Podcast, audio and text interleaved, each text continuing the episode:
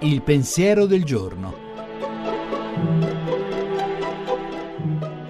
In studio Alberto Melloni, storico del cristianesimo, direttore della Fondazione per le Scienze Religiose di Bologna.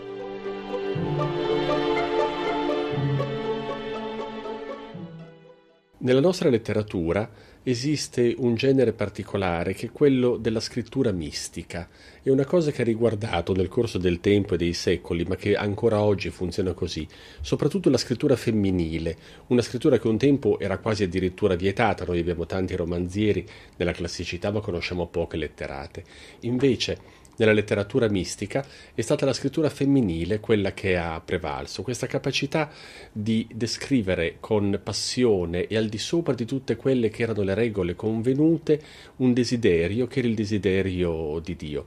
Questo ancora oggi rimane come un deposito per tutti noi, perché alle nostre spalle non ci sta soltanto una storia di discriminazione e di vessazione, ma ci stanno anche grandi tesori che possono essere riscoperti semplicemente facendo la piccola fatica di aprire un libro.